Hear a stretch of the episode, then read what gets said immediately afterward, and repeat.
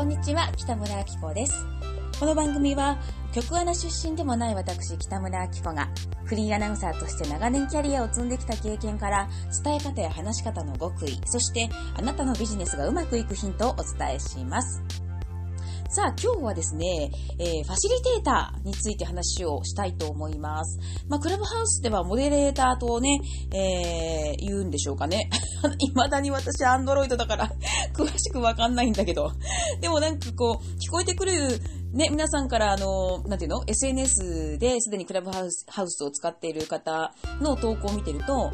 まあ、いわゆる司会者というか、モデレーターがね、なんか、きちんとしてないと、ぐだぐだになっちゃうっていうのはね、よく聞くんですよね。まあまあ、そうなるだろうなと思います。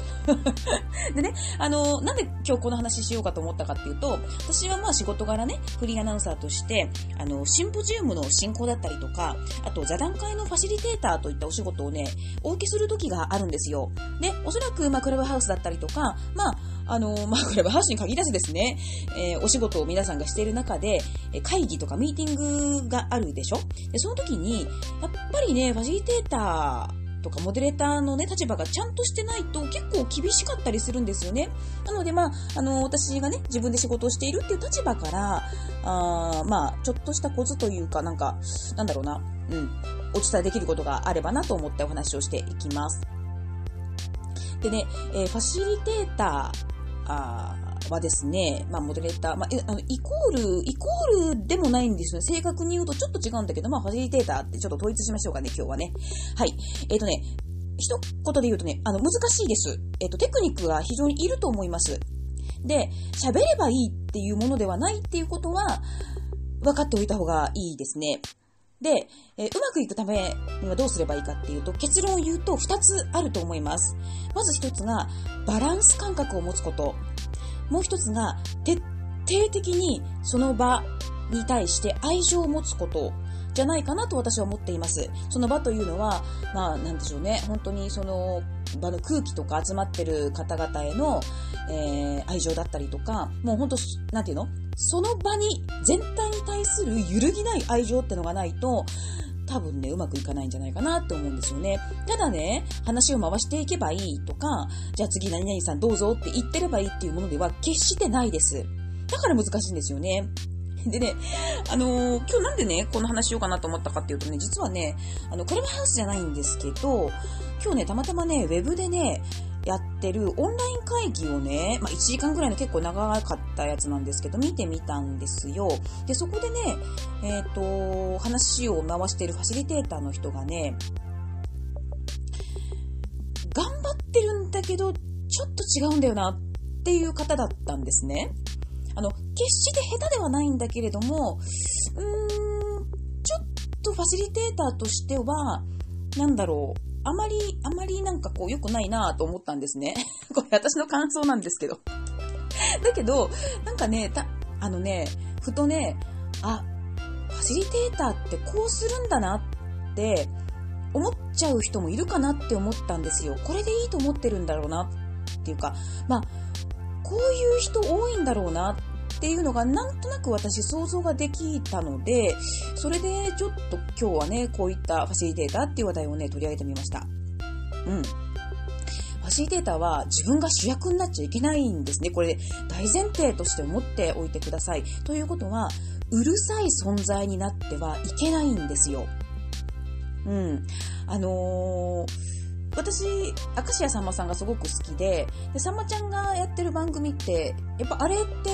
本当にファシリテーターなんですよね、言ってみれば。でね、あの、さんまちゃんは、まあもちろんタレントさんであるし、あの、もうキャラクターがもうものすごく立っていらっしゃる方なので、あれはちょっとね、特殊な感じだと思ってた方がいいですね。だけどね、よく見るとね、さんまちゃんってね、えっとね、さんまちゃんだって、あのー、主役ではあるんだけれども、その発言者ね、あの、例えばさんま御殿とか、うんと、さまのままとかね、まあいろんな番組やってらっしゃるけれども、あの、その発言者、ゲストに対して、揺るぎないスポットライトをね、当ててるんですよ。うん。なので、すごくその微妙なバランスで、うまくまとめてらっしゃる、やっぱ天才だなって思いますね。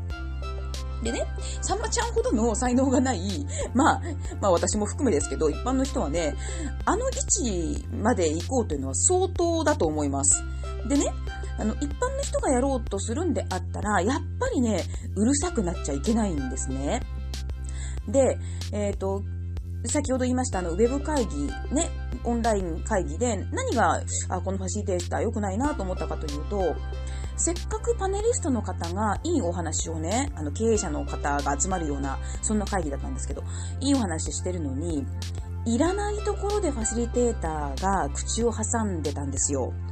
で、えパネリストの発言をオウム返しをしたりとか、オウム返しってのは、あの、すごくいい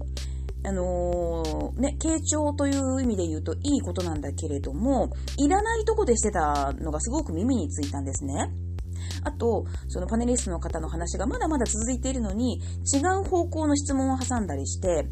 うん、なんかちょっと邪魔だなって私は正直思いました。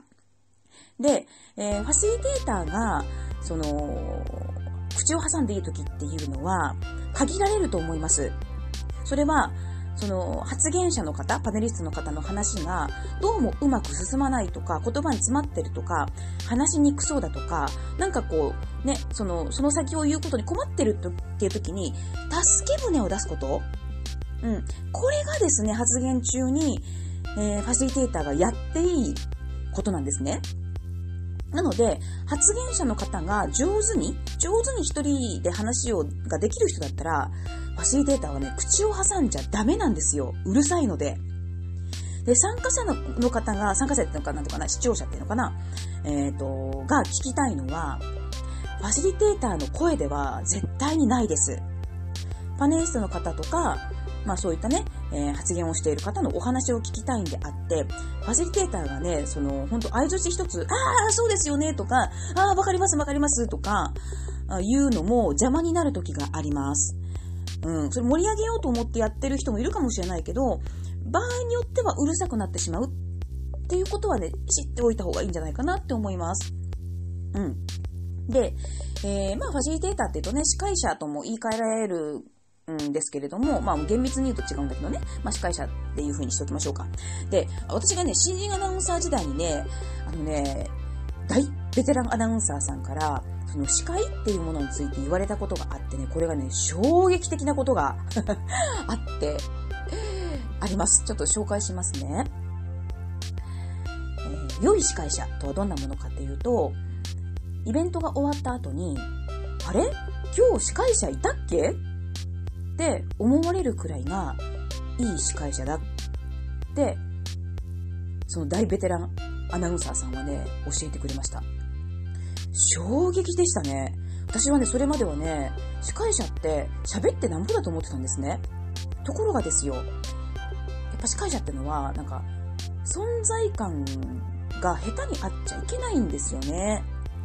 うん、まあ、さんまちゃんレベルとかね、本当その、そのキャラを楽しみにしているっていう人がね、その、周りにいるっていう場合は別ですけど、一般の人がね、やろうとするときは、なるべく存在さ、存在感を消して、消してこそなんぼだっていうことは知っておいた方がいいかなと思います。はい。ですね。えー、バランス感覚を持って、ね、愛情を持って、えー、やる、進行するっていうことをぜひね、心に置いておいてください。さあ、私は伝え方や話し方を治療するオンライン相談やオンラインレッスンを開催しています。あのー話し方だけじゃなくってね、私ファシリテーターについても実はね、コンサル受け付けています。実際に今までにもですね、えー、まあ、とあるね、企業様の支店長さんから、あの、ファシリテーターについてコンサルしてほしいっていうね、えー、ご依頼を受けたことがあります。オンラインでやったんですけどね、その方もあの、ズーム会議の進行に困ってるっていうことでお悩みがあって、で、私はあの、まあマンツーマンで、どんな状況かっていうのを聞きながら、えー、改善策をお伝えしました。なのでまあ本当話すこと、伝えること、ファシリテーション含め、え、何かね、お悩みとか改善したいっていうことがあれば、ぜひね、お気軽に、え、お手伝いをね、させていただければと思います。丁寧にカウンセリングしながら、はい、望む方向に最短距離で、えー、行けるお手伝いをしております。詳しくは番号、番組の概要欄や私のプラ、プロフィールをご覧ください。最後、カミカミになっちゃった。えそれではまた次の番組でお会いしましょう。今日も良い一日を。